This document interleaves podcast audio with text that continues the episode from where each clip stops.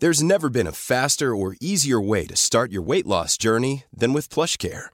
PlushCare accepts most insurance plans and gives you online access to board-certified physicians who can prescribe FDA-approved weight loss medications like Wigovi and Zepbound for those who qualify.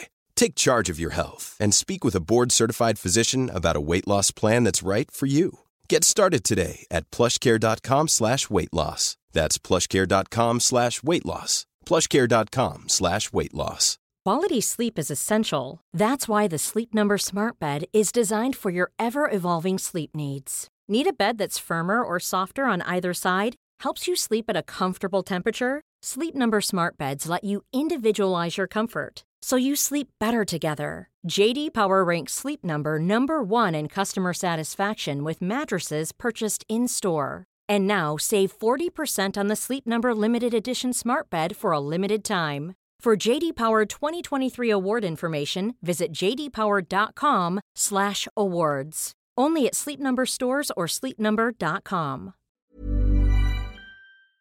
Avsnitt 27. Rulla vinjetten.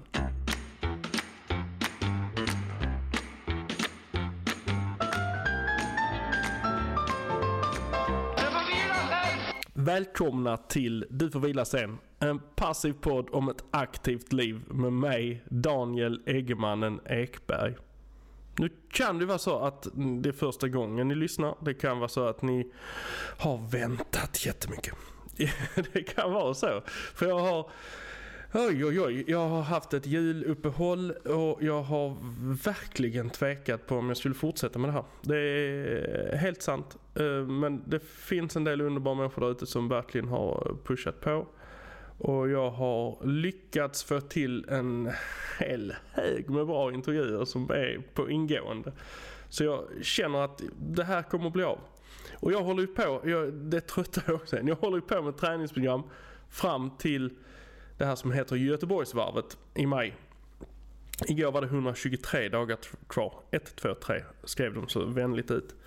Men jag håller på med det så jag är uppe tidigt, springer och grejer och ska få ihop det här med familj och hela kittet. Men jag tror jag har hittat det. Jag tror jag har hittat en lösning på det och det känns superbra. Så att jag, eh, jag kommer fortsätta med det här. Det kommer bli så här. Nu, nu kör vi på. Ett gäng igen i alla fall och det är, känns underbart. Min vikt, om vi pratar om det där igen, Göteborgsvarvet. Min vikt, måtten ändras. Kroppen ändras, jag mår bättre, jag är piggare, jag springer bättre, snabbare, känns mycket bättre i kroppen. Men går man ut i minus 14 klockan 5 på morgonen och springer in kolsvart skog med en pannlampa 8 kilometer. Det var som min eh, före detta chef på jobbet sa. Man måste vara lite dum i huvudet för att göra det. och det, det håller jag väl med om. Jag får, väl- jag får räknas till den kategorin. Men eh, jag hoppas det blir något bra av det. Som sagt, jag hade tvivel men eh, det, folk har swishat pengar till mig. Folk är på Patreon och ger pengar och jag söker ju en sponsor såklart. Men Eh, det krävs att den här sprids. Gör det nu. Jag tar det här efter igen. Nu tycker jag vi ska eh, ta det ni alla har väntat på. Ni vill inte lyssna på mig. Ni vill höra mina gäster. Eller hur? Jag nickar. Ja, jag ser att du nickar där. Bra. Bra. Så, första avsnittet 2016. Det är en gäst. Jag fick åka hem och sätta mig i vardagsrummet och prata med henne. Hon bor numera i Malmö. Det kommer ni höra om i början av avsnittet. Hon har tagit bronsmedaljer ett par gånger och silvermedaljer vid VM i amatörboxning. Hon är numera proffsboxare till yrket. Hon skulle ha gått en titelmatch här i september men eh, hon var tyvärr sjuk så att det kommer en ny match eh, snart. Det, det pratar vi också om i podden. Så eh, jag tänker inte hålla er med på sträckbänken. Hon är fantastiskt trevlig att lyssna på och vi hade många skratt. Jag vet man ska inte skratta men så är det. Jag är som jag är.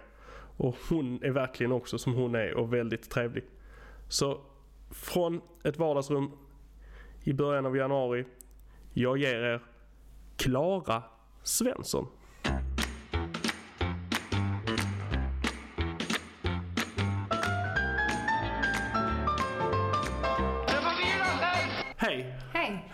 Sitter idag med Klara Svensson Yes. hemma i vardagsrummet. Ja, till Ja. Ja, strålande. I Malmö. Ja. Återkommen till Malmö efter att ha bott lite i Köpenhamn. Har bott i Köpenhamn. För Vi ska ju prata träning idag. Mm. Och lite allt möjligt runt, runt träningen. Och du är proffsboxare. Precis. Du, är, du, du kallar dig det? Proffsboxare? Ja, det är ju det jag gör för att livnära mig, så jag skulle inte kalla mig något annat. Nej, nej precis. Nej, men det är det är ju liksom... Det, Slagskämpe kanske vissa säger, eller nej. Tycker det låter lite snällare att säga att man är proffsboxare. mm, men det är inte tillåtet i Sverige. Jo. Nu är det det. Mm. Vissa, är det någon viktklassgrej som... Nej, det är mer att de är ju, um, proffsboxningskommissionen nu i Sverige, de är ju lite känsliga just för rondantalet så att de eh, kan ju vara lite motvilliga då till att vi ska få den internationella längden på 12 ronder för killar och 10 ronder för tjejer. Men, eh, men för första gången nu sen 68 tror jag det var så fick Erik Skoglund, han fick gå 12 ronder nu den 19 september så det var jättestort. Eh, så det, det känns ju som det går i, i rätt riktning. Jag har fortfarande inte, mm, jag skulle ju ha boxats samma gala där den 19 september men blev sjuk tyvärr så nu eh, hoppas jag på att få möjlighet att boxa på svensk mark. Ja, är det därför du har varit i Köpenhamn? Ja, precis. Jag var först två år i Tyskland, i Hamburg och, eh, och sen så fick jag då kontakt med Saulan och då hade de huvudkvarteren i Köpenhamn. Så det är där jag boxat de senaste matcherna. Mm. Men i Tyskland, alltså du... Nej, i Danmark nu senast. Ja, nu, nu Ja, senast, men du började i Tyskland eller? Ja, som proffs gjorde det i Hamburg. Det, det, känns, det känns så jävla hårt liksom så rough ner i Ja, det- Tyskland, i Hamburg och proffsboxa. Så det, Ja, alltså jag tror eh, få hade nog, inte ens mina föräldrar förstod nog riktigt hur, eh, alltså det var den bästa tiden som proffs nästan hittills. Eller det var ju nytt och man var jättehungrig men, eh, och allt var nytt. Men, men jag var ju liksom ensam svensk och ensam tjej bland typ 15 eh, halvkriminella. Det som ja, men det, det känns lite som Det var ju- Sjöbuse Ja, verkligen, det där man var- också så här- verkligen enkelt levande men hård träning och väldigt mycket kul och skratt och liksom, ja, verkligen eh, en mix av kulturer på ett väldigt roligt sätt och mm, nej, det var verkligen annorlunda men jag trivdes verkligen som fisken i vattnet det, det är nog många som förundras över det men det passar du, du säger att du var ensam Tjej och tjej, svensk. ja, men då sparar du alltså. Ja, det var ju lite problematiskt just eftersom det fanns många 91 kilos killar och liksom generellt så vägde ju killarna kanske, den, den lättaste vägde kanske 69 kilo och var bara muskler liksom. Jag går ju i en viktklass där man max får väga 63,5 kilo. Så eh, just sparringen där när man ska träna mot varandra i matchsyfte då, det kunde ju vara lite halvjobbigt så då fick vi rekrytera lite eh, hitta amatörkillar som vägde kanske 60-64 så fick man Okej. ta hit dem. Eh, och ja, ibland fick man överleva med någon, några killar där liksom. Och, eh, men, men jag har ju insett just eftersom det var så svårt för mig att ha kvinnlig sparring där så att säga. Om man mest hade killar så har jag lärt mig vad jag föredrar. Det är väl egentligen en blandning av de två. För att, att bara sparra med duktiga killar, det är väldigt Men tufft det- och det är bra. Ja. Men, men samtidigt så blir det inte riktigt avslappnat för du måste skydda dig så mycket och vara på din vakt som tjej eftersom de är så mycket snabbare och starkare. Så du får liksom inte ut den eh, avslappningen där du kan liksom känna att du får din boxningsstil utan du överlever med att träna re- reflexer liksom. Så när man sen då får den träningen och sen kan köra med en tjej då blir det en väldigt bra effekt. Eller liksom. Tror du att du blir bättre av att spara med killarna? Eh, nej men som sagt både, både, Både och. Ja, Bra- du måste ha båda delarna. Nej, det känner jag inte nu. De senaste åren så har jag ju haft um, framförallt bra tjejer som jag Mm. sparar med. Och det har funkat jättebra. Men jag skulle väl säga att träna tillsammans med killar jag gillar jag verkligen liksom fysiskt. Även om det kunde också vara jobbigt såklart. Men eh, jag vill ju verkligen inte få någon slags dispens för jag var tjej. Utan jag körde ju på som dem. Och jag kommer ihåg att det var väldigt jobbigt. Vi hade väldigt dåligt lokalsinne. Vi sprang ju mycket, du vet milen hit och dit i Hamburgs skogar liksom. Och då, alltså det gällde ju liksom att inte tappa den som kunde rundan för då var man körd liksom. Så där var det, där kunde man vara lite bitter. Var- mm. Ja, men, men om vi backar tillbaka där. Du har ju hållit på med boxning. Du har alltid tränat eller? Eh, alltid liksom varit... Eh, när jag var yngre var jag väl så kallad pojkflicka liksom och eh, tyckte om bollsport framförallt. Alltså Mm fotboll. Spelade fotboll varenda rast. Ensam tjej bland killarna där. Och, alltså var manisk liksom. Uh, och alltid liksom gillat och är väldigt orädd och gillat liksom utmaningar och sådär. Och sen kände jag ingen som boxades verkligen. Inte hör, liksom, träffat någon som gjorde det. Alltid kommer jag ihåg liksom, att jag har haft det så i bakhuvudet och tyckt att det, det lät skrämmande men lite inbjudande är lite också. häftigt också.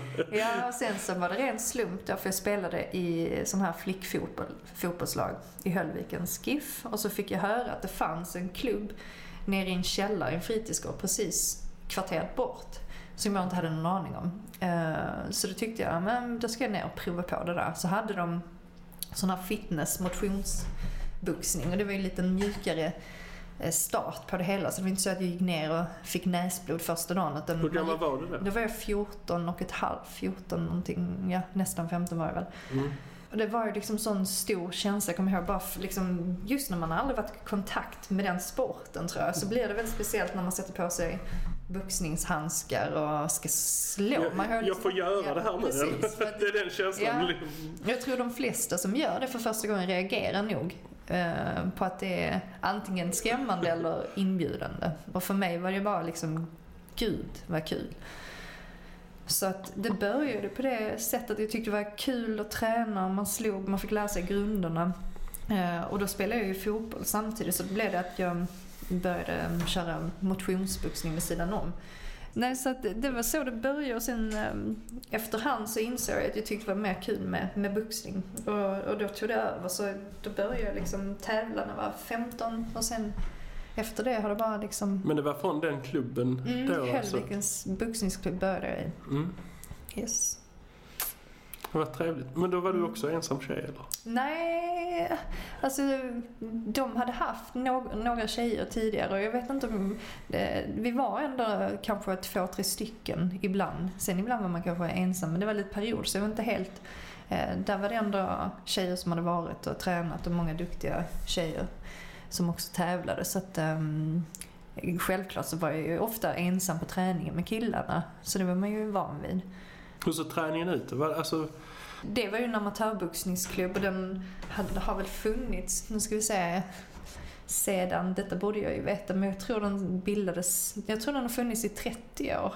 Eh, och Christer Ekberg då som har varit min tränare då från första början, han var ju grundaren av den klubben och eh, lite pionjär nere på Näset genom att bilda den här boxningsklubben. Jag tror det var en tyngdlyftarklubb från början som sen då med hans boxningskunskap blev Höllvikens BK och han ehm, hade ju en lång erfarenhet och haft väldigt duktiga tränare själv, alltså legender inom svensk amatörboxning och stora namn sådär. Så eh, han startade den och det gick ju verkligen bra. De har ju haft många bra namn. Jag tror väl det som var fördelen när jag började, att det fanns en väldigt bra etablerad klubb och en bra tränare med liksom bra öga. För att jag tror, hade jag tyckt det var jättekul men att man inte kanske hade haft den strukturen eller den disciplinen som fanns på klubben så hade det varit verkligen hade svårare. fattat vad det är som... Precis, så, pågår. så jag är väldigt glad över att eh, man hamnade där man hamnade. Så träningen, eh, ja, mycket hopprep, mycket löpning, sit-ups, armhävningar, fys på slå sig trött på säck och mycket teknikträning. Det, som, Det var mycket teknikträning liksom Ja, redan då. Alltså det, det är ju väldigt viktigt. Många tänker ju alltid när man hör boxning att de tänker åh, ja, ut och slåss liksom. liksom. Men där, där är jag också glad att jag hamnade där jag hamnade för att grunden i, i den tekniken jag fick lära mig, det var verkligen försvar var nummer ett. Att man lär sig gardera sig själv och stå rätt med, med fötterna. Och det, det gav mig sån trygghet så att det har följt med mig tror jag liksom också varit anledning till att jag kunde ta mig fram så snabbt liksom, på rankingen. Liksom, eh, just eftersom jag var liksom orädd, jag kände mig trygg.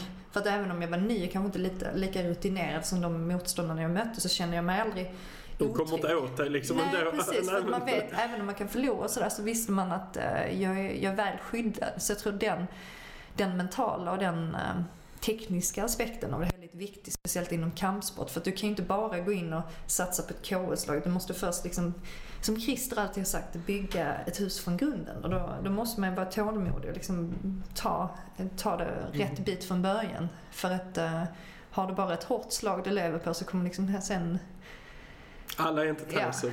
Nej, precis. Så, eh, nej men det var ju... Boxningsträning är ju väldigt, vad ska man säga, eh, helhets... Du, Mm. du jobbar ju med så mycket olika saker samtidigt. Och det, jag tror det är många eh, som inte har provat på boxning. Jag har haft en del journalister som kommer dit och ska eh, slåss för kameran och de håller på att spy för att det är ju en sån vidrig konditionssport. Jag är ju själv ifrågasatt mitt val eftersom det krävs så mycket träning. Ibland kan vi känna, fan att jag inte tog schack eller något trevligt statiskt liksom.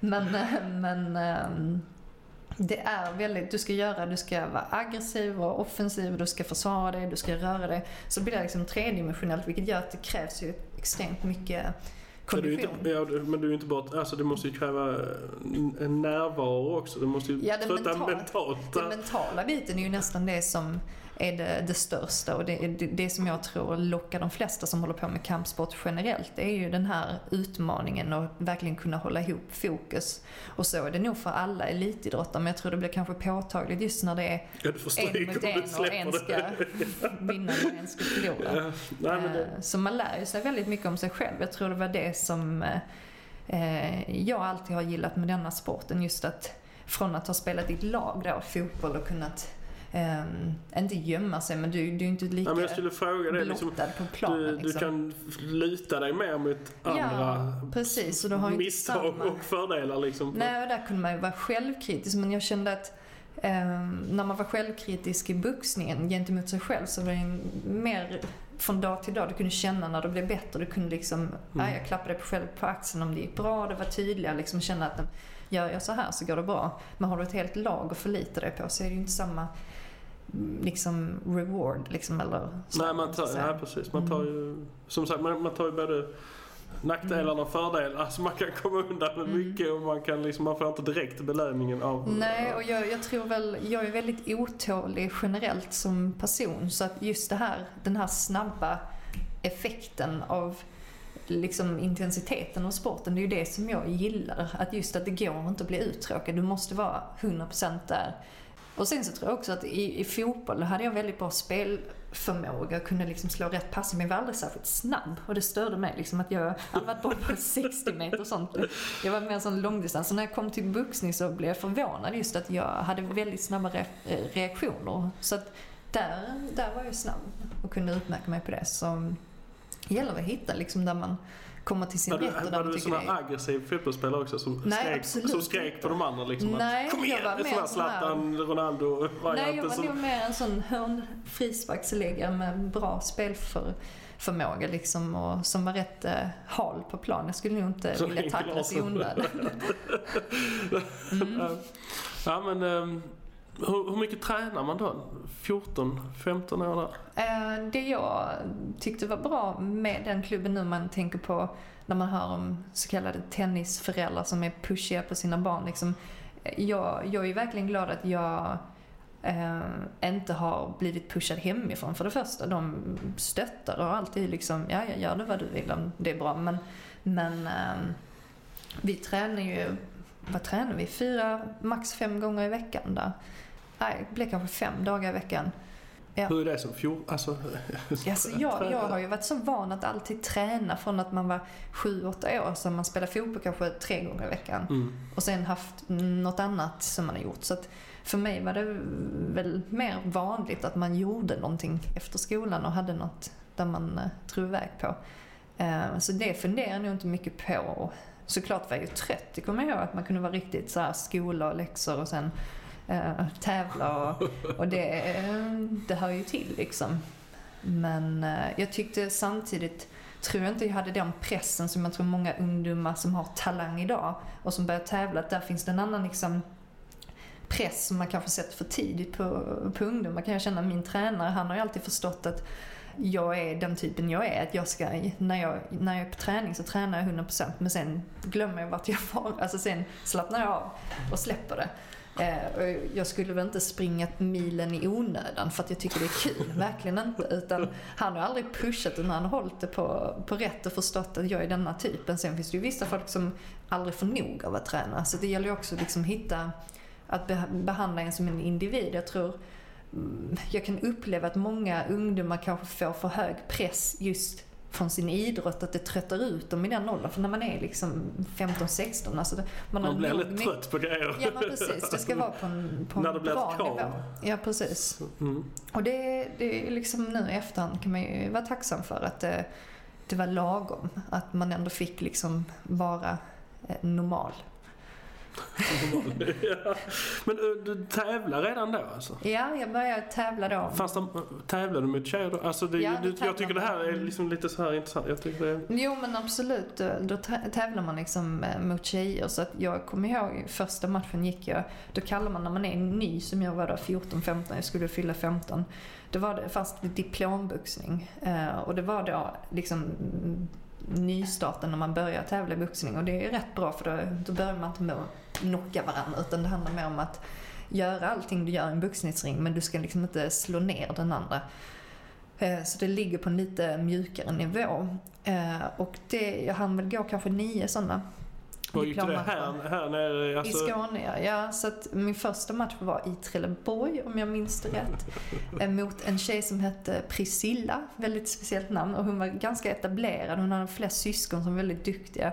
Och jag var liksom helt ny där. Och jag kommer ihåg varje gång jag gick in i lokalen så blev jag kissnödig. Jag tror jag kissade elva gånger innan jag klev upp i ringen.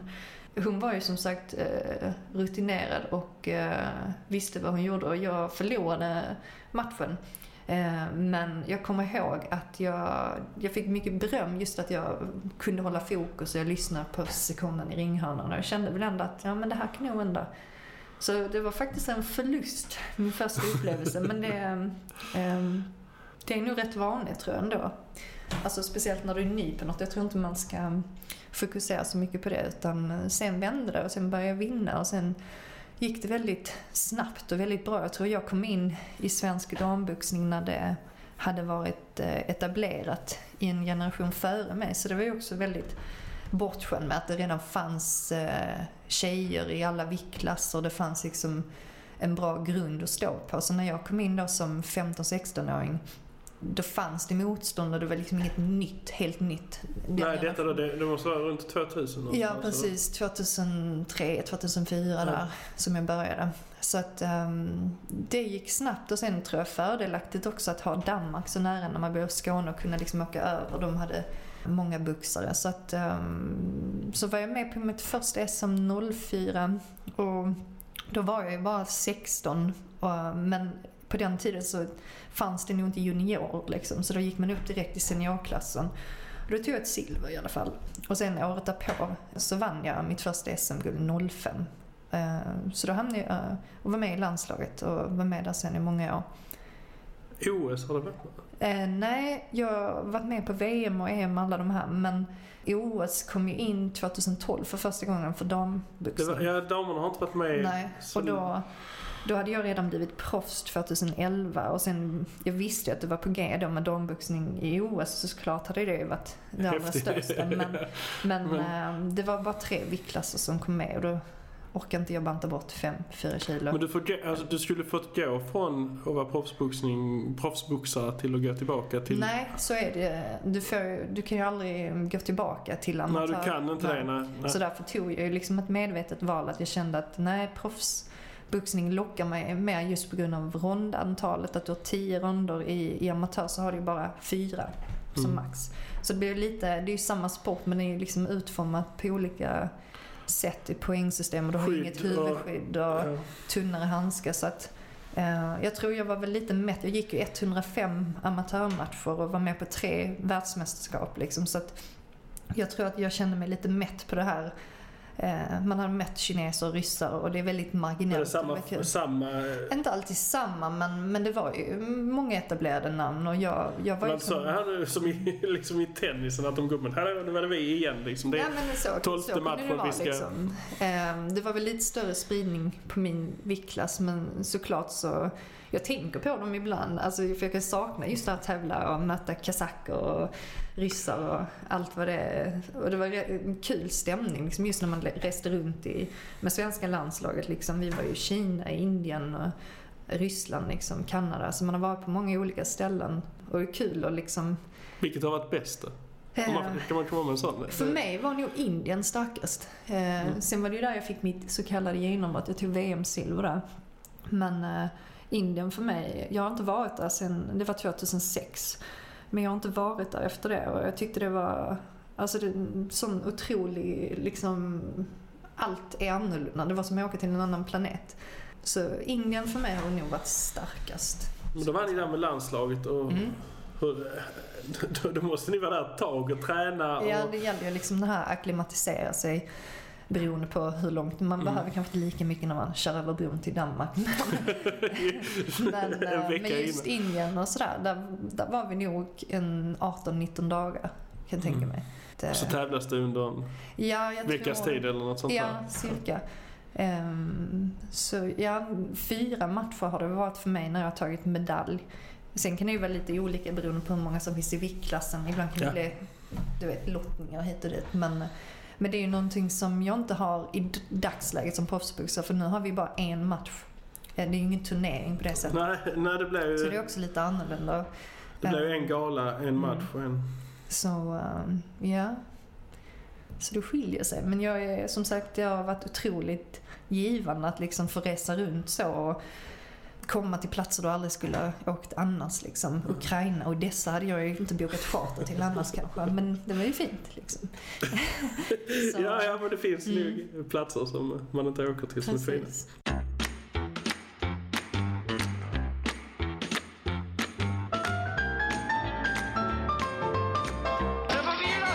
Hur var det att gå över från det här då? Med huvudskydd och Ja, andra handskar och hela... Alltså var det...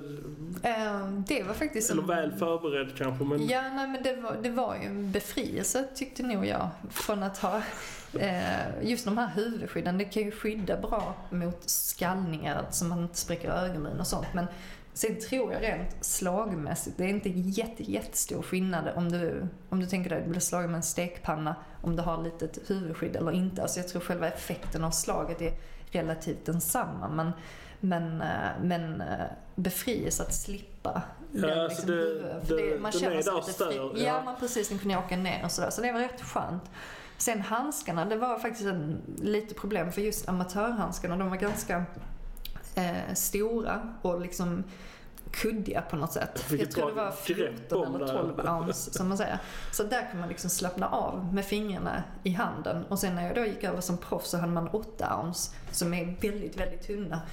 Och eftersom jag inte då spände min knoge och var van vid det så var efter varje proffsmatch i början så mina händer ut som elefanthänder för jag var liksom helt svullen från att ha liksom mött någon annans panna med, Ja, liksom. med avslappnade knytnävar. Så att, eh, då fick jag lära mig att eh, skuggboxa som man säger när man står övar med mynt i handen. Så jag liksom Så du inte åt. tappar dem.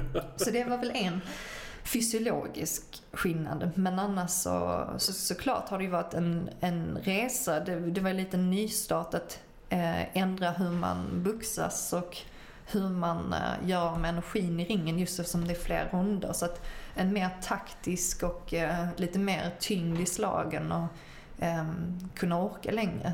Eh, och vara lite brutalare. För att i, i amatörboxning så är det väldigt tydligt. Du får inte slå i bakhuvudet och du får liksom inte vara ful så kallat i ringen. Men Är det, mycket, är det mycket fulheter? Är det mycket tjuvknä? Ja men det finns Alltså, det så absolut. Liksom. Men i proffsboxning så är det lite mer, där är det tillåtet. Du får Mm. göra rätt mycket mer liksom. Så att det gäller att tuffa till sig. Minst sagt. lurig där. Ja. Men du har aldrig, du, ja, nu håller du på med det men du har aldrig tänkt på att gå över till MMA? Alltså till, där du får, Nej, alltså jag har jättestor respekt för de som håller på med sporten men ja det är ju en, jag- det är en annan sport. Alltså, Ja, det är, ju en helt annan sport, men det är ju många som har kommit från olika håll dit Jo precis, men jag tror eh, generellt så har man en fördel. Skulle jag ha hållit på med jujutsu eller Mm. brottning vid sidan av eller något annat. Men nu har jag liksom bara fokuserat med att slå med mina knytnävar. Så jag tror att det har varit en lång resa för att kunna bli en homogen MMA-fighter och inte bara leva på Det kanske är den svåraste kampsporten att gå från till. Eh, vad tänker du? Att, Alltså från boxning till MMA. ehm, Jag menar, ja. Ja, jag vet inte. Det känns som de brottas lika mycket som de står Ja, upp så. Holly, Holly Holm nu som slog den tidigare obesegrade Ronda Rousey, stora Mm. UFC-stjärnan. Hon, hon kom ju från proffsboxning och var väldigt, gör väldigt duktig där. Eh, Så hon har ju verkligen bevisat att, att det går. Men, eh, men det har ju varit väldigt eh, hård träning och ett väldigt duktigt team. Hon har verkligen gått in för det i några år innan hon nu lyckades bli världsmästare. Så att där är ju ett bevis också på att det, det är väldigt fördelaktigt att kunna boxning bra eh, i MMA. Så det, det är intressant sporten för det, det kommer från olika håll. Det Ja, kan komma ja, det kan ju det kan ju vara alla möjliga Precis. Ja. kampsportsvarianter att komma in. Ja, nej, jag, jag bara tänkte om det hade varit någon liksom så här lockelse över Nej, jag, till... jag kan känna att För att komma, ve- liksom för att komma... Nej, jag känner nog att jag ehm, trivs med att eh, utvecklas inom alltså proffsboxning och boxning som sport. Eh, eh, så nej, inte eh, någon lockelse än i alla fall. Hur länge, hur länge tror du du kan boxas då? Det finns ju alltså ingen åldersregel. Liksom, det är men- väldigt eh, fritt fram där. Vi har ju folk som har varit väldigt mycket äldre än vad jag är. Jag har ju liksom blivit 28 nu och eh, befinner mig ganska mycket i toppen av min karriär så att säga. Så att eh, de som är eh, bäst, de, de ligger väl runt 30 år plus minus. Sen är det helt individuellt. Men jag känner ju att eh, jag känner inte mig söndertränad eller skadad. Peppar peppar. Tack. Eh, så att eh, det, det finns väl ingen riktig ålders liksom, tänk i nuläget där. Hur, hur tränar du nu? Eh, nu tränar Med tanke på att du säger att du har inte haft någon direkt skada sådär. Det finns ju olika skador men du, du, Ja, alltså det är ju- Sånt kan ju alltid ske som sagt när du tränar väldigt mycket och sliter. Eh, men som tur är så har jag undkommit det den senaste tiden. Annars kan det vara mycket kniten, alltså nävarna, liksom eh, inflammation i knokapslar och armbågsleder och, och sådär som kan vara störande just som boxare. Eh, Och axlar är många som har problem Ja, man, man, man tänker ju det när man hör liksom, ja, boxare som är skadade. Ja, Mm. det är liksom, då är det något, Ja, något som har hänt i ringen men det är nog, det kan vara Nej, li- det- det lika det. vanligt att bara slita ut Ja kroppen. På, Och det är ju inte många som jag känner em, som är skadade i skallen om du förstår vad jag menar. Det är väl kanske det som man vill ändra också. Det här intrycket som många i Sverige har som är anti-boxning. Att Det finns ju en väldigt hög vad ska, vad ska man säga, riskmedvetenhet och att folk eh, inte skadar sig. Det hör ju inte det hör inte till vardagen att folk går runt, går runt och har ont i huvudet. Eh, men såklart så bör man ju vara väldigt uppmärksam. Och eh, skulle jag känna själv att jag har tagit väldigt mycket hårda smällar eller att man börjar känna att det, det inte känns bra, då får man ju verkligen ha det egna ansvaret liksom och ta det lugnt liksom. Ja men ja, absolut. bromsa upp det lite. Ja, Jag pratade med Jill Holmström som håller på med MMA. ja, Och hon, hon sa det, det, var, det, man är ju beredd på det när man Mm. går in att det kan hända något. Så att därför var det värre i fotbollen för där kom de liksom Från bakifrån och gav dig en, hon hade ju skadat ryggen typ, så en, Ja. liksom en tjuvsmäll i ryggen Ja. eller på hälsenorna eller i nacken när man går upp och ja men precis. så vi- det- hon tyckte det kändes mycket otryggare att Ja, spela det, fotboll. Det kan jag verkligen eh, köpa. Och jag, jag tycker också rent när jag spelar fotboll, det var mycket mer det här fula spelet Mm. som sagt. Och det fanns inte alls samma sportslighet. Eh, och det är det jag också gillar med, med kampsport. Att det finns ingen som kramar sin motståndare i princip så mycket som vi gör efter vi har slagit Nej, jag har, jag har ju sig, jag har ju pratat med ett gäng liksom, Mm. eh, vad heter han, det har ju varit lite MMA-folk, det har varit Jycken Sedenblad, Mm. Magnus och Micke Spreitz, eh, Lars Wallin. Och jag har Mm. ställt frågan liksom, till dem lite så här, för jag, jag har jag känner det som att det skulle vara svå- svårt att in, alltså på något sätt inte lika svårt varje gång jag ska försöka förklara det här men att man inte blir förbannad. Ja men alltså att inte Precis. känslorna tar över på det sättet att man liksom verkligen Ja, jag, jag såg något klipp häromdagen, någon som sa worst sucker punch, alltså efteråt när de stod så här så ja, bara ja. Och det är det jag, Mm. det där, där skulle jag nog kunna hamna. Alltså, så jag ska nog inte ge mig in i sånt. Men, Mm. men de säger nej, det kommer du inte göra. Utan du kommer... Nej, jag, jag tror det är det. när, när man förstår vad du menar utifrån. Men eh, när jag för första gången skulle slå någon då och sikta med nå- någons ansikte så eh, tog det mig emot för att man är liksom varit upplärd från början att det är fel moraliskt, du gör inte det. Så att, att komma över den gränsen, det handlar ju mycket om att förstå att den andra siktar också mot ditt ansikte. Och när du väl har fått den insikten så, så är det liksom helt fine. Och då har man liksom eh, den insikten. Jag, jag vet jag, när jag gick min första, efter de här nio diplommatcherna som jag gick då, så skulle jag gå min första riktiga så kallade match där man kunde knocka och avsluta. Och det var i Danmark mot Jenny Bundfils, jag kommer ihåg hennes namn, liten danska. Som hade då hela sin hemmapublik och familj. Och jag var fruktansvärt nervös och skulle då gå upp och det kändes ju, det var ju samma grej men här skulle inte dumman bryta om det blev för hårt. Eh, vilket de hade gjort då tidigare. Och då började jag boxas och jag kände att liksom, aj, hon fick mycket stryk liksom. Och det gick bra för mig. Och så såg jag liksom under rond ronderna som vi gick att hon grät. Jag såg liksom tårarna falla och då tyckte jag ju synd om henne. Så då gick jag tillbaka till min ringhörna och så säger då Christer till mig, vad fan gör du? Varför slår du inte ut henne? Så sa jag, men hon gråter ju. Och du vet, han har ju inte i sin, sin långa tränarkarriär hört något sådant tidigare och blev väldigt chockerad och liksom, du vet, då fick jag mig en uppläxning verbalt och sen så mm, eh, förstod ju liksom efter det att eh, gråter inte hon så kommer jag gråta. Så att där tog jag bort den här sista kryddan av empati som fanns kvar. Så nu är det mer blöder någon så blir jag bara glad, tyvärr, i ringen.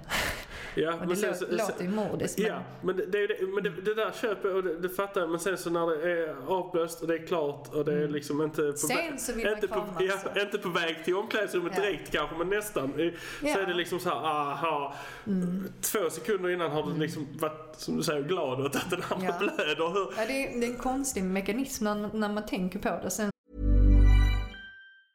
Mom deserves the best, and there's no better place to shop for Mother's Day than Whole Foods Market. They're your destination for unbeatable savings, from premium gifts to show-stopping flowers and irresistible desserts. Start by saving 33% with Prime on all body care and candles. Then get a 15-stem bunch of tulips for just $9.99 each with Prime. Round out Mom's menu with festive rosé, irresistible berry chantilly cake, and more special treats. Come celebrate Mother's Day at Whole Foods Market. A lot can happen in the next three years. Like a chatbot may be your new best friend. But what won't change? Needing health insurance. United Healthcare Tri Term Medical Plans are available for these changing times.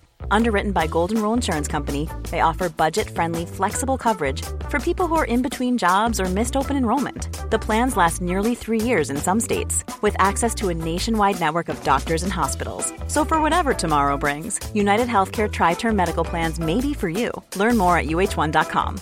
Quality sleep is essential. That's why the Sleep Number Smart Bed is designed for your ever evolving sleep needs. Need a bed that's firmer or softer on either side? Helps you sleep at a comfortable temperature? Sleep Number Smart Beds let you individualize your comfort so you sleep better together. JD Power ranks Sleep Number number 1 in customer satisfaction with mattresses purchased in-store. And now save 40% on the Sleep Number limited edition Smart Bed for a limited time. For JD Power 2023 award information, visit jdpower.com/awards. Only at Sleep Number stores or sleepnumber.com. Så, eh, men det måste, ju, ja. det måste ju finnas någonting i... Ja, men jag tror det är just det här. Det, det är väldigt svårt att, um, att fuska i denna sport, vilket gör att det blir så pass ärligt. Så att om du väl har fått stryk så finns det inte så mycket du kan säga om saken. Liksom. Så det går inte riktigt att vara sur på motståndet, utan du bara, ja ja, det var den bättre tjejen eller killen idag. Liksom. Så därför tror jag att det, det är lättare att, och du vet ju själv hur mycket du går igenom under en match och hur mycket den andra motståndaren också har gått igenom för att ta sig dit. Så jag tror det finns någon slags ödmjuk respekt gentemot varandra för att man liksom, ja, man har någon respekt liksom. Mm. Det kommer kanske ur träningen innan liksom på något sätt. Ja, att man... också liksom att man vet ju själv hur, vilken utmaning det är att liksom gå upp där. Så på något sätt så är det nog svårt att riktigt eh, avsky den har du, andra. Har du mött någon som har varit sådär riktigt så att... Vidrig liksom? Ja, som du, liksom, när du har förlorat eller vunnit eller så här så efteråt så bara... Jo, men jag kommer ihåg det var, vi skrattade det, det var på EM i Danmark, 07 tror jag det var, i Vejle. Och då mötte jag en eh, rumänsk, jag tror hon kommer från Eh, och jag kommer inte ihåg vad hon hette men det var verkligen, ja, såg tuff ut liksom. Helt skroddad, massa tatueringar, riktigt kralliga armar. Och eh, så mötte jag henne. Eh, och det var en väldigt liksom bökig fight liksom. Hon var inte särskilt teknisk och var väldigt så här eh, aggressiv i sitt sätt. Och hon svor väldigt mycket i ringen, inte på det något språk som jag kunde förstå, men det var väldigt grötigt. Och sen så fick hon nog en varning och det blev någon sån här jidder med dumman och det blev verkligen dålig stämning och hon, du vet, hon var riktigt arg och så vann jag matchen då. Eh, och sen till och med tror jag att jag räckte fingret åt henne, vilket, ja det var något sånt. Det blev lite aggressivt. Eh, men jag kommer ihåg efter det så gick jag liksom och kollade med ryggen för jag trodde hon typ skulle komma och sätta en... Flygande Ja, ja, liksom, så där var ju lite så här. Eh, Men som sagt, det är väldigt lätt att ehm, det blir som en frizon att eh, få vara aggressiv när det väl är mellan de fyra eh, rondpelarna, eller vad man ska säga. Så att eh, på något sätt är det en väldigt befrielse och primitivt få ut den här aggressionen. Jag kan väl egentligen tycka om när det blir lite sådär. Eh, oftast är det ju ganska behärskat. Och, Men då är det lugn i övrigt då. Ja, precis. Vi får väl ut det mesta. Nej, men jag tycker det är kul att tända till. jag vet inte. Men då, hur är det på träning? Alltså när du tränar då? Nej, Hur jag- tränar du nu? Liksom för det, nu hade du ju en fight i maj. Du Eh, skulle haft en... Precis. Mm, Just nu väntar jag på matchdatum så att jag för, Just nu bara matar du på liksom. Nej, men just nu finns det ju liksom en fysplan och en träningsupplägg inför att då komma i min bästa form till eh, nästa match. För det blir väl troligtvis kanske i mitten på mars eller slutet av mars. Mm. Så då är det ju fys, det handlar om att liksom hitta hela kedjan där du får kraft från marken och eh, att ta bort alla brister som finns på hela den kedjan för att få fram kraften. Så det jobbar jag väldigt mycket med nu och blir liksom balanserat stark. För att det är, det är väldigt lätt att du fokuserar på en sak och så blir den andra vinkeln fel. Och sen löpning, mycket plattor som man säger när man slår med tomitsar då med min tränare, mycket teknik och fys på säck. Och, så, så det är en blandning just nu av löpning, fys och eh, boxningsteknik. Mm. Och sen ju närmare man kommer till matchen så blir det ju mer fokus på själva sparringen som är då match. Mer teknik, teknik. Eh. Alltså, Precis. Sparringen är väl en form av teknikträning eller? Ja, det blir ju som, det blir en match. Okej, det är jobbigt men... Ja, det ja.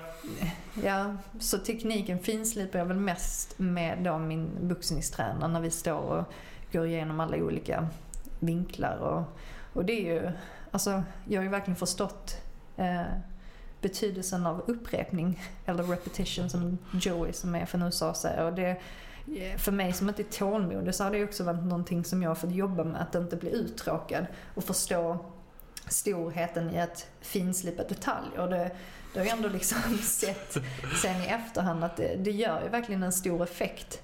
De här 10 000 timmarna som folk snackar om som man ska lägga ner. Så. Ja men, ja men precis. Så, ehm, det är någonting jag tror är mognadsgrej också. För tror många är otåliga. Man vill bara in och man vill sig nya kombinationer. Men får man inte rätt på alla de här eh, grundgrejerna så blir inte slutprodukten så bra som man vill. Nej. Så att eh, det är jag väldigt glad över att eh, vi tränar så pass mycket. Du har en massa olika kombinationer och du, som Mm. du sa när du spelade fotboll så var du en som läste spelet mycket och så. Hur mycket hinner du göra det när du är inne i en boxningsmatch? Alltså, Ja. Eller går det på ren eh, reptil, alltså att du har satt det i ryggmärgen? Ja, men jag tror det är olika. Jag tror Eh, vissa boxare de har reptilhjärnan som sagt. att Till exempel vissa explosiva snabba killar som man ser som bara duckar och går under och det bara bum bum bum. Där känner jag att jag ligger i lä tyvärr. Utan för mig är det nog mer eh, den här spelförmågan att jag verkligen eh, är fokuserad och eh, ser vad jag tror min motståndare ska göra. Så för mig handlar det hela tiden om att läsa av och eh, hitta luckor. Ehm, sen tror jag jag kanske gör det mer än vissa andra. Liksom att vissa andra kanske är mer aggressiva och bara börjar slå och försöker hitta en slags rytm i det. Mm. Så att jag tror jag är en mer så kallad finbuxare av det slaget. Jag gärna vill veta innan jag ska slå slaget vad det ska komma. Eh, och det kan vara väldigt fördelaktigt men ibland måste man också bara slå för slå för att öppna upp. Liksom. Mata på ju. Precis. Eh, Men i en perfekt match så har du ju en väldigt bra överblick och då känner du som att du, du är ett steg före hela tiden. Och det handlar mycket om den här ehm, det handlar mycket om att ha kontrollen. Och det är väldigt tydligt i en boxningsmatch vem som dominerar. Och det är liksom... Det är svårt att liksom beskriva för någon annan, men man vet direkt när man tappar det. Och sen kan du hitta det igen. Men det gäller att veta vem som har övertag. Och det handlar mycket, det kommer egentligen tycker jag från fotarbete. Vem som styr vem och vem som är den som har övertaget liksom. Men det kan ju gå snabbt och det, det är Vem som tar första steget och flyttar Ja, men någon annan. Alltså, så- alltså vem, vem det är som för dansen. Ja, precis. Det, ja. Mm.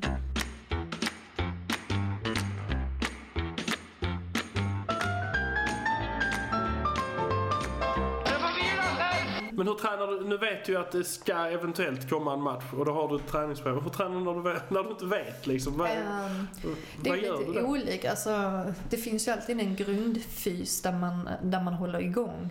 Och där man springer och man kör sin boxningsträning och sådär. Men sen, sen ibland har jag ju såklart viloperioder, vilket också är viktigt. Där man helt liksom får slappna av och återhämta sig, både mentalt och fysiskt.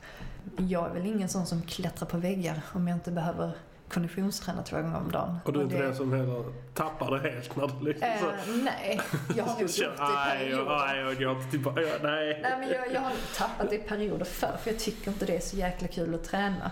Nu ser jag nu en träningspodd men jag tycker det är kul att träna men det beror på vad man tränar. Jag tror har man gjort det i så många år som jag gör så är det inte så att man Wow, jag sprang intervaller upp från backen. Det är inte så att det är...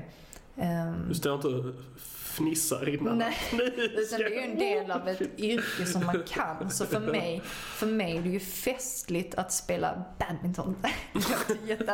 Men det tycker jag det är ju bara kul. Även om man liksom sig. Det är liksom, så, så där försöker jag hitta lite mer ehm, Eh, det gäller ju att hitta och förnya träningen och hitta nya sätt. För det, det är ju kul att träna i grunden men jag tror man kan ju bli eh, lite mätt på det ibland eftersom man har gjort det i många och långa perioder. Vad är absolut tråkigaste?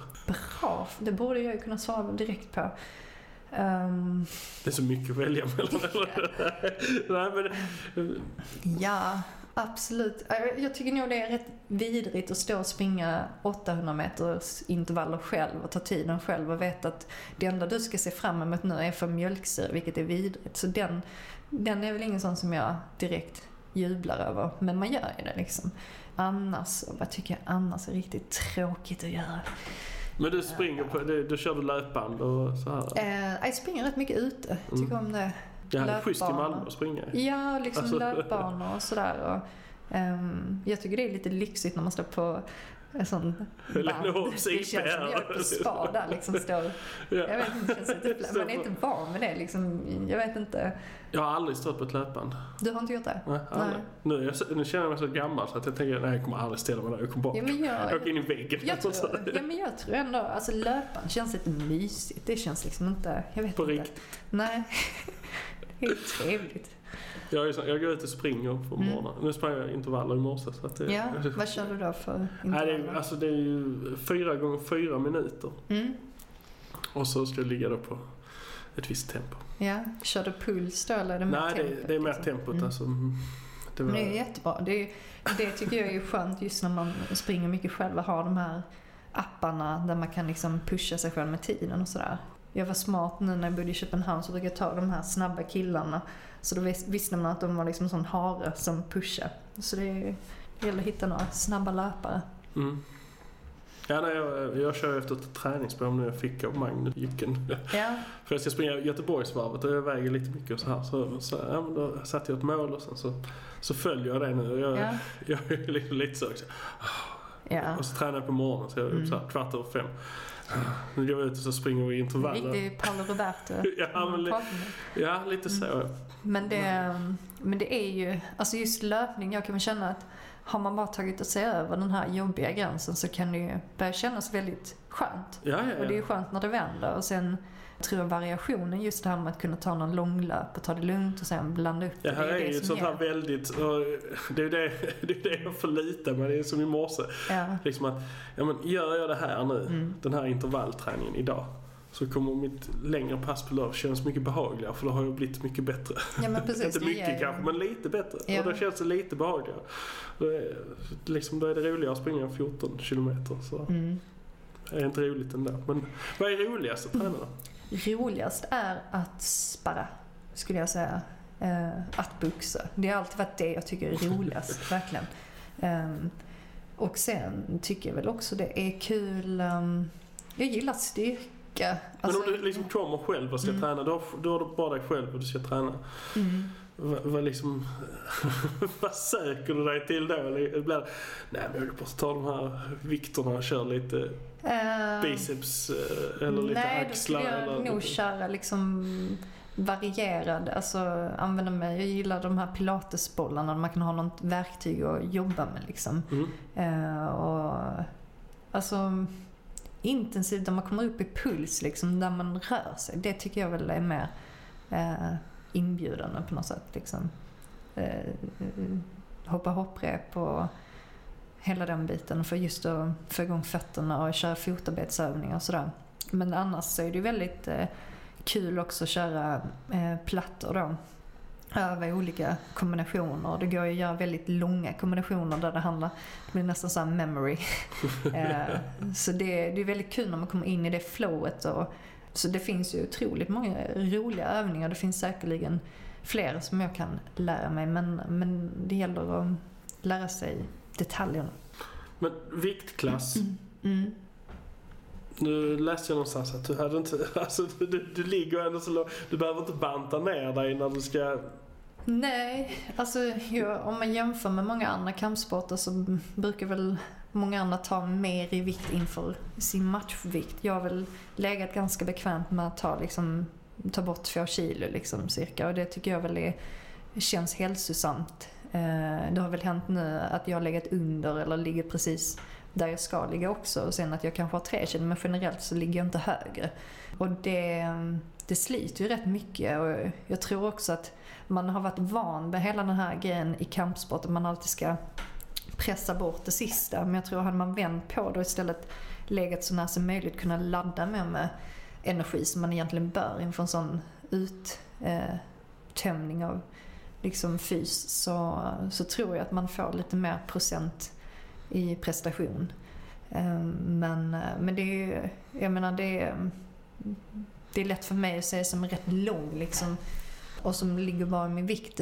Jag vet, jag har många killkollegor som tyvärr inte är så långa som tyvärr inte kan gå upp en viktklass för att det, det skiljer så mycket ja just. de kommer inte så långt, då måste de... Nej precis, så att det är jäkligt tufft för många och ja, man har ju varit där själv i svettdräkt och ja, det var nästan värre förr när man var yngre tyckte jag som tjej för att det var lite mer eh, vad ska man säga, pendlande med vikt. Nu känner jag att liksom, sen jag blev kanske 23 så har det liksom stabiliserat sig att man har en grundvikt. Men innan dess så var det mycket hormoner hit och dit. Och, det kunde Mm. liksom, och där var det mer mentalt jobbigt att liksom behöva svettas bort och pusha. Har du kört pusha. mycket dieter och grejer? Och, alltså, Absolut. har du, Jag har provat en del olika sådana här quick fixes. Liksom med måltidsersättning sista veckan om man ligger illa däran. Och, eh, ja, för det blir väl lite så om man då måste väga in så blir det väl lite av en Mm. typ quick fix. För det handlar väl om veckorna, bara precis innan veckan innan och sen så, sen så som sagt när man var i landslaget så var det ju invägning varje dag. Så gick man fyra matcher så var det ju liksom många invägningar där.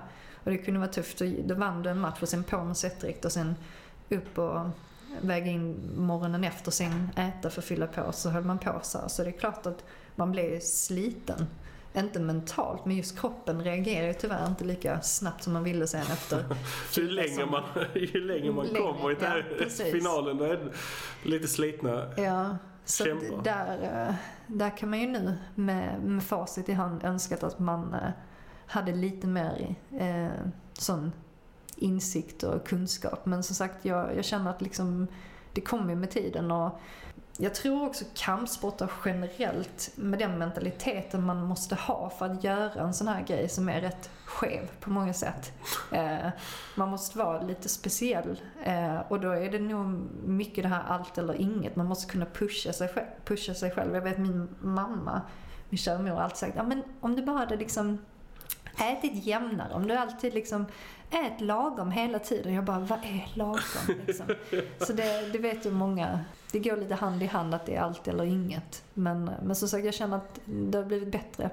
Är du ordentligare med mat och sånt när du tränar? Alltså när du har nu som, Mm. nu när du vet att matchen, Jo men absolut. Det, det blir inte en dels- chipspåse framför. Nej, det, nej, absolut inte. Och det är mycket också Eh, att få i sig tillräckligt kan jag känna. För det, det är lätt att man känner så "Nej, men jag är inte hungrig. Men ska du träna två gånger om dagen så gäller det liksom att få in den energin också. Just vätska och eh, få i sig sina vitaminer. Så det gäller att ha uppsikt över det.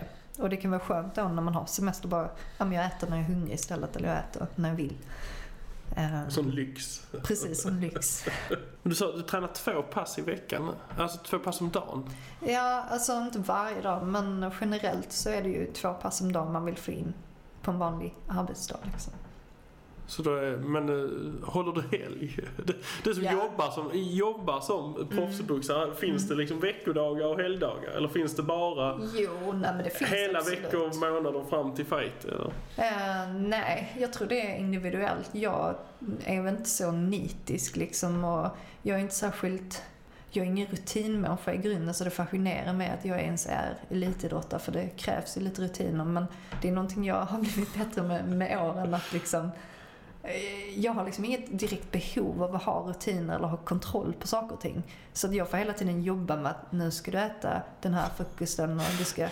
för Nu ska du gå till träningen. Nej, men liksom just det, här med att få struktur. Så att, ehm, det är ju väldigt viktigt och det tar ju bort uh, slöseri med energi och tid liksom, om, om det nu ska liksom bli bäst på någonting. Så det gäller att vara effektiv. Och, eh, jag tror det är väldigt viktigt också att kunna släppa det liksom, och ha en hel dag där du gör något annat. Så det gäller att hitta den balansen. Vissa gillar att ha allt punkt och pricka liksom, och det gäller att hitta den balansen själv tror jag. Där tror jag man inte ska lyssna för mycket på vad alla andra gör också. Utan hitta någonting som... eh, Passar det inte en så är det inte, Nej, då är det jag, inte jag, skoj i längden och då nej är det men jag har ju inte... haft perioder, till exempel för något år sedan, där jag tränade två pass om dagen. Hade kanske en vilodag. Och jag eh, kom fräsch på måndagen och var liksom taggad och sen haltade man på torsdagen efter massa hårdträning. Eh, och då insåg jag sen, dels var jag för stel i alla mina muskler och sen så insåg jag att om jag tog eh, majoriteten av träningen på en och samma gång och sen fick en hel vilodag så plötsligt börjar formen sticka upp. Så jag tror inte man ska vara rädd för den här återhämtningen. Men jag tror det finns en trygghet hos många som ska upp och prestera. Att man bara, ju mer jag tränar, ju mer jag tränar. Så gömmer man sig i den liksom, tryggheten. Men, men just att, att våga vila och våga liksom känna efter var mår kroppen bäst, var jag mest energi. Och det är någonting som jag har blivit bättre på. Mm. På äldre dagar. På äldre dagar, 28 år Mm.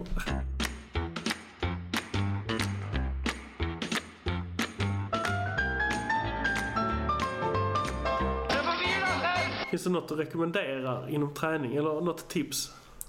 Ja men jag tror, det känns som många... Jag har tagit det redan kanske. Nej, men det känns som, om man nu pratar till vanliga människor som inte har det som yrke eller jobb. Det, det känns som att Sverige lider av en sån här träningsångest och att det är väldigt dåligt samvete och folk, jag vet jag hade en väninna som sa till mig, gud vad, gud vad du är duktig som tränare. Så skrattade jag så sa men det är mitt jobb liksom. Det var du jag duktig som är jag. imponerad av dina Excel-listor i så fall. Liksom. Det tycker jag är lika imponerande. Men, men jag menar, man kan inte jämföra sig med eh, folk som, som gör det liksom på fulltid och satsar. Och sen tror också att det ska, liksom, ska det hålla i längden ska det vara någonting som ger dig någonting. Och att och inte göra upp det till någonting stort, utan gör en liten sak. Om det så är bara gå en promenad på 15 minuter så har du börjat där.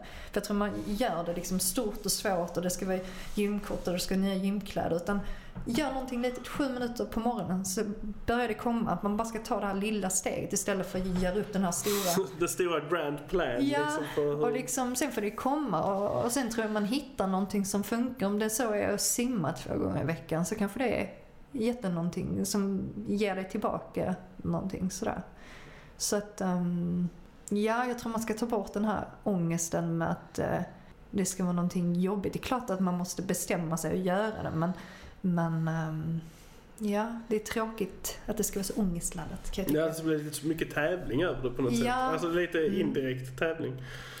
Precis. Och, Jag känner lite så, jag, jag, som sagt jag tränar ett litet program nu så Ja. när jag kommer till jobbet och jag, den enda tiden jag har det är på morgonen egentligen. Så Ja. att, eh, när jag kommer till jobbet på morgonen så har jag gjort alltså, så har jag Mm. sprungit en mil eller så har jag sprungit intervaller eller så har jag gjort något men annat. frågan är om du kommer vilja fortsätta det efter det här loppet. Det är det jag, Ja, ja, menar. det, det vet jag inte nu. Nej, för det är det jag menar. Man kan ju ha, det är jättebra att ha olika delmål Jag har ju gjort det innan också så här utan ett mål Ja. bara. Ja men nu springer jag lite på morgonen för det, nu har jag tid att göra det. Ja. Och så har jag styrketränat lite och så här. Men Ja.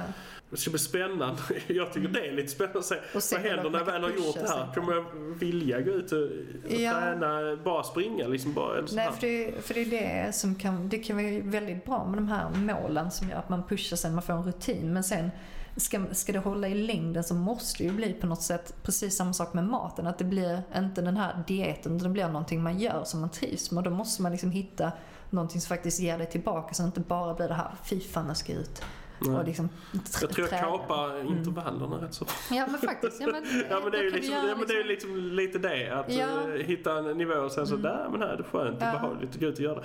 Och så får jag lite så här dåligt samvete när man kommer så på bara, ja, ja jag har varit ute och sprungit i morse för jag, jag är jävligt pigg när jag har tränat. Mm. Och av varje jag tränar så blir jag liksom pigg av det så jag har aldrig kunnat träna på kvällen. Nej. För jag kan inte somna. Jag blir så. Så, men så liksom kommer de andra, "Ah, vad, åh, vad duktig du är. Så ser man dem liksom så här nästan skäms liksom. Så blir jag så, nej men, Ja, nej det är inte det. Nej. Jag har gjort det men det är inte, du, Nej, det- inte- du är inte som inte gör Nej men det, det är konstigt, det har väl blivit och jag menar Jag vet inte hur man tar bort det där dåliga samvetet. Jag tror det måste väl vara någon ångestgrej just det här att man egentligen det är väl någonting destruktivt som gör att folk som egentligen vill träna inte gör det och då måste man kanske fråga sig varför. Och jag tror som sagt där handlar det om att inte göra det till en grej utan bara ta bort dramatiken med det hela. Det är bara Ja. hoppa, hoppa på fem minuter och sen så kommer det komma. Det, det är bara att man måste ehm, ta sig över den gränsen liksom. Så man vill gärna inte berätta att man har tränat eller så. Nej. Nej, För man känner sig lite hetsa de andra. Ja, liksom. lite tass, alltså inte taskig, men li- lite så får man den Mm. här att man ska sätta någon press på någon, men det är inte alls någon mening med det. Utan det, Nej. det bara är som det är. Ja, jag menar... Folk säger, oh vad duktig du är som går upp så tidigt och tränar. Ja, ja. Visst, det är ju inte därför jag gör det, för att vara duktig Nej, och gå upp för- tidigt på morgonen. Liksom, kolla mig, jag är uppe tidigt. Nej, precis. Jag har ingen, jag har ingen så jag, nu har det varit, nu har det- varit liksom semester eller här ledigt över Mm. jul och då, då har jag ju inte gått upp klockan fem och sprungit för att Nej. vara häftig på något sätt. Nej, precis. Utan Då är det skönare att gå upp klockan åtta liksom, ja. nio. Då har det blivit så istället. Mm. Nej, men träning, alltså... Så jag, för, jag förstår vad du menar att man vill inte, man måste Ja. plocka det här lite grann att eh, Ja, jag försöker liksom, jag tycker det var kul. Jag kan ju fascineras av vanliga så kallade gym eftersom jag har levt i såna här grottor vill man nästan säga. Nej, men just eh, ingen isolering, ingen värme, bara sandsäckar och liksom står där och gör sitt program liksom. Så att, att komma in till eh, Sats eller sådana gym, det känns så liksom, känns som att vara på spa lite. lite lyx. Eh, och nu har vi ju väldigt bra gym i Köpenhamn och det är jättehärligt men men eh, just ibland när jag gått och tränat med mina tjejkompisar så kan man lätt, de är liksom inga elitidrottare, då kan jag känna att det finns mycket liksom man gör upp det till stora grejer, att man inte har kunskap om det, känns komplicerat när det egentligen bara är att prova sig fram och våga. Men, men det är väl kanske lite som om jag skulle gå in i en teknikaffär så skulle jag väl också känna mig eh, lite osäker på tillvaron liksom. Så att, ehm, Men det känns lite grann, du, du får den här känslan av eh, Rocky 4 när eh, Dolph Lundgren står i det här hyperlabbet liksom Precis. och allting är så himla och sen så står han, står han med lite stenar och Ja. springer i snön. Nej men, eh, nej men det ska vara eh, kul och det, träning är inte så komplicerat. Det är liksom ingen raketforskning. Det är bara att du ska hoppa, ha kul och göra saker. Jag tror att tar man bort den här eh, eh allvaret. Jag menar, är man vanlig motionär så behöver man inte veta sin puls. Man behöver inte dra i sig 5000 proteinkilo varje dag för att liksom prestera. Utan det handlar bara om att hitta någon balans och må bra av det för att det ska hålla i längden tror jag. Och den där proteinångesten kan ni lämna åt oss som måste... Som Liksom. måste ta det för, Ja, för, som har ångest över att ta det. Nej men som, ja, som får kämpa med det där. En sista fråga till Mm. som jag har. eh, Det är, är det någon du skulle vilja höra hur de tränar? Eller Ah, gud. Hmm. Fäktning. Ja. Jag vet inte, jag, känner, jag har bara blivit fascinerad av den sp- sporten för jag tycker det, det finns mycket gemensamma nämnare med just kampsport och det, det ser väldigt är det inte nära en kampsport? Jo men det måste ju fäktning, vara. Det alltså. därför jag, tyck, jag känner liksom ingen som håller på med det på elitidrott. Jag har aldrig provat så jag tyckte det var intressant att se Det känns som en parning tränar. mellan schack och... Ja, men boxning liksom. ja, så verkligen. Så att eh, det hade jag tyckt var jättekul att höra mer om hur, hur de tränar. För att eh, det påminner rätt mycket om den här intensiva tjej mot tjej, man mot man eller vice versa liksom. Och sen är det som du pratar om i, som i boxning, kombinationer och hur man kan läsa. De måste ju, Mm. hålla, de måste ju göra det hela tiden. Läsa. Jag menar hur... eh, Du kan ju inte bara springa fram och hugga. Nej men precis, så det är en otrolig snabbhet och precision och det tror jag liksom hade varit intressant ur min sportsperspektiv liksom att se om det fanns något. Och hämta där. Och så älskar jag Zorro när jag var liten. Ja. Kanske det som Da, da, da. ja. mm, babblar. Som Är det någonting du tycker jag har missat att fråga dig om? Som du tänkte, det där kommer jag fråga? Nej, jag tyckte det var bra frågor. Det känns övergripande. Jag vet liksom inte, nu har jag inte lyssnat på de MMA-grejerna du gjort innan med dem, för där kanske man också snackar. Ja, det kommer nog... Det är lite li, alltså så här, men... Eh, en sak som jag kanske har ändrat just när man snackar träning. eh, ja, det hade jag väl velat tillägga till folk. Just det här med vad man ger för råd. För att jag, just när du har så mycket energi ut eh, Mm. i, i den sporten jag gör. Det är mycket fys och det är mycket hela tiden eh, prestera någonting eller utvecklas. Då mm, tillförde jag då att man tog in lite pilates, yoga, meditation. Att liksom, jag tror många hade mått bra av det också istället för hela tiden nu måste jag bränna någonting. Att istället för att ta bort fler saker och ta bort mer mat, att man tillför någonting som ger. Och det kan vara allt från att man lyssnar på en podcast och går i skogen och får lite frisk energi från att liksom faktiskt ge sig själv någon positiv upplevelse där man gör någonting istället för att det ska vara den här nu ska jag stå på löpbandet och se Ja, ångest. fokus, fokus, fokus. Att, Så jag tror att ger man sig själv lite mer av den här positiva energin, även om det är att simma eller sitta i en jacuzzi eller bara göra någonting eh, där du liksom stretchar ryggen och ligger på en spikmatta. Jag tror den eh, snällheten mot kroppen gör att man också vill röra på sig mer. Så att eh, inte bara liksom bränna ut, ut, ut, utan faktiskt ge lite bekräftelse. Inte bara att nu var jag duktig som sprang intervall, utan faktiskt Ta Ja, du förstår vad jag Ja, ja, menar. ja, Du- kanske, det du ska unna dig att sitta i en jacuzzi på en söndag för att verkligen så, känna att du har sprungit hela åh, veckan. gud, ja. För då blir det lite mer så här att, Ja, ja. men det, kan- det, det finns ju många sådana här visdomsord men det är ju en av de den bästa vilan är ju den man har förtjänat och det är lite Ja. grann den där att man tar det och verkligen ja, jag tror tar det åt sig blir det. lite att- mer det motiverande här- också. För att det kan bli väldigt lätt så här när man har ett mål väldigt långt fram. För det kan jag verkligen känna igen. Och det är väldigt lätt att bara liksom, nu ska jag så här till den här matchen. Men får man inte in under tiden där så kan man lätt bli liksom dränerad på något sätt. Så jag tror Mm. att jag har lärt mig att liksom ta in lite mer välmående och inte bara köra in i väggen tills målet och sen så, jaha, nu var detta över. Så att jag tror det blir liksom mer ehm, en bättre grund på något sätt. En mer harmoniserad grund eller balanserad. Mm.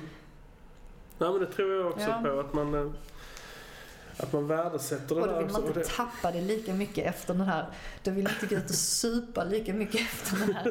där du vill ha den där balansen liksom. Eller käka Nutella i två veckor, utan då har man liksom mer Ja, ja, ja men jag, jag, jag tror det också. Det var väl någon jag hörde som pratade om det där med godis till exempel och käka Mm. godis. Ja men jag äter hellre lite, lite grann på lördagen. Mm. Än att stoppa det helt för då, då, då bygger jag upp ett monster där. Så, Ja, att när jag säger, jag så bara släpper jag det och sen äter jag Ja, ja. allt som finns i närheten. Nej, för mig funkar inte det. Jag, jag får göra allt. Och får jag göra allt så behöver jag inte göra allt. Lite så är det. Nej, ja, men, ja, men det är ju lite Ja. det. Och man får vila. För, Mm. Får man vila så vilar man om man vill, behöver vila. Liksom. Men eh, jag vill i alla fall tacka för att du ville vara med. Ja, men tack själv. Det var väldigt trevligt. Ja, tycker jag också det var. Ja.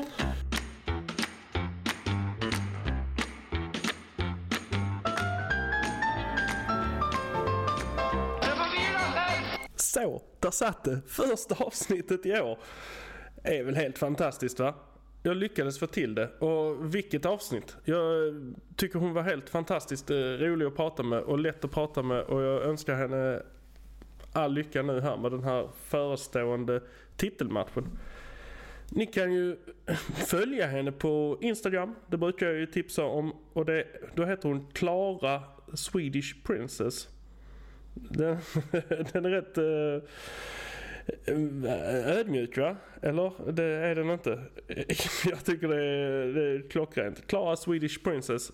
Och ehm, um, det är lite boxning, det är lite um, om henne.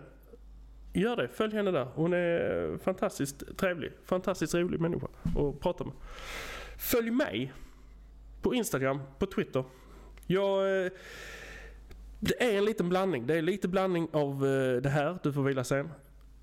Väldigt, väldigt, väldigt mycket morgonselfies från min träning. Och det är som så att det är inte, eh, visst jag tycker om att folk gillar det men det där att folk gillar det, det pushar mig. Att veta att jag inte bara på något sätt gör det här för mig själv. Att någon annan tittar på det. Det, det gör att när jag ligger klockan kvart i fem på morgonen och klockan ringer och jag tänker Ja, gå upp. Mest av allt vet jag att uh, Jycken, min coach som jag säger, jag, jag kallar honom det. det. det. är han väl också. Men när han, jag vet att han tittar. Jag vet att han ser det här. Och jag vet att om jag inte är där så kommer han vara där på mig och fråga hur det är och vad det är som händer. Och det, det vill jag inte. Jag, han har lovat att hjälpa mig och jag har lovat att ge vad jag eh, har. Och det gör jag. Med allt vad jag kan. Och eh, följ det. För guds skull. Och sen så ibland blir det väl, alltså blir det, jag är inte helt jag, jag lägger upp en massa bilder som är lite så här knas. Men eh, det är lite privat, lite. Men mestadels handlar det om podden eller min träning. Och det är, ja, det är kul. Twitter, följ där också. All, alla de här grejerna hamnar där också oftast. För att det liksom blir en sån. Så att eh, mitt Instagram, mitt Twitter, samma sak. Men på Twitter lägger jag lite skämt ibland som är sådär. Det är inte jätteroligt. Det händer inte mycket där just nu. Framförallt vill jag att ni går in på Facebook-sidan. För där vill jag, jag vill få upp det Facebook-gamet. Jag vill att ni, kan ni inte prata, kan ni inte ställa frågor där? Kan ni inte mata på med roliga grejer? Om ni har gäster att föreslå eller ni har frågor att föreslå.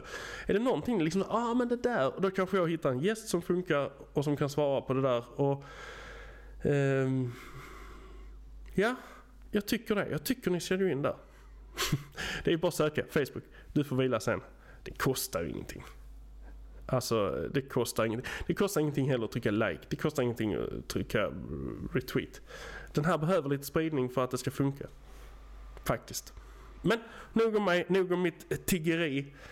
Ni vet, ni kan swisha 070 410 55 75. Det funkar. Och Patreon, där är det bara att leta upp. Du får vila sen. Skänk 8 kronor i månaden eller vad det blir. En dollar är det väl. Som minst. Fan, jag tycker om det här. Jag tycker om att göra det. Jag eh, tycker om att klippa det. Jag tycker om att höra alla intressanta gäster. Jag tycker om att boka det här. Och eh, därför kommer jag fortsätta med det. Jag tycker om att ni lyssnar. Jag tycker om er. Vad kan jag mer säga idag? Det har, det har varit sånt uppehåll. Jag har liksom kommit av mitt eh, på och av-game. Det känns som jag börjar om helt på nytt. Men eh, ni kan väl skriva, eh, gör så här, skriv i Facebookgruppen vilket tyckte ni har varit det bästa avsnittet hittills? Räknar ni med Klara här? För eh, det, jag tycker det är bra. Det är ett bra avsnitt. Men nu har jag inte mer att säga.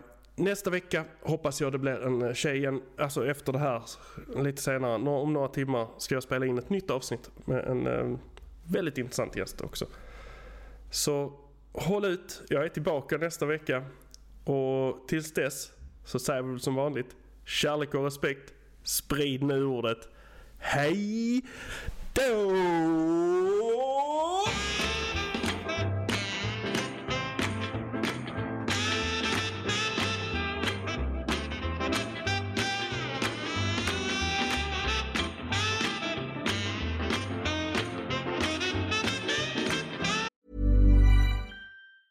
Hey, it's Paige DeSorbo from Giggly Squad. High quality fashion without the price tag. Say hello to Quince.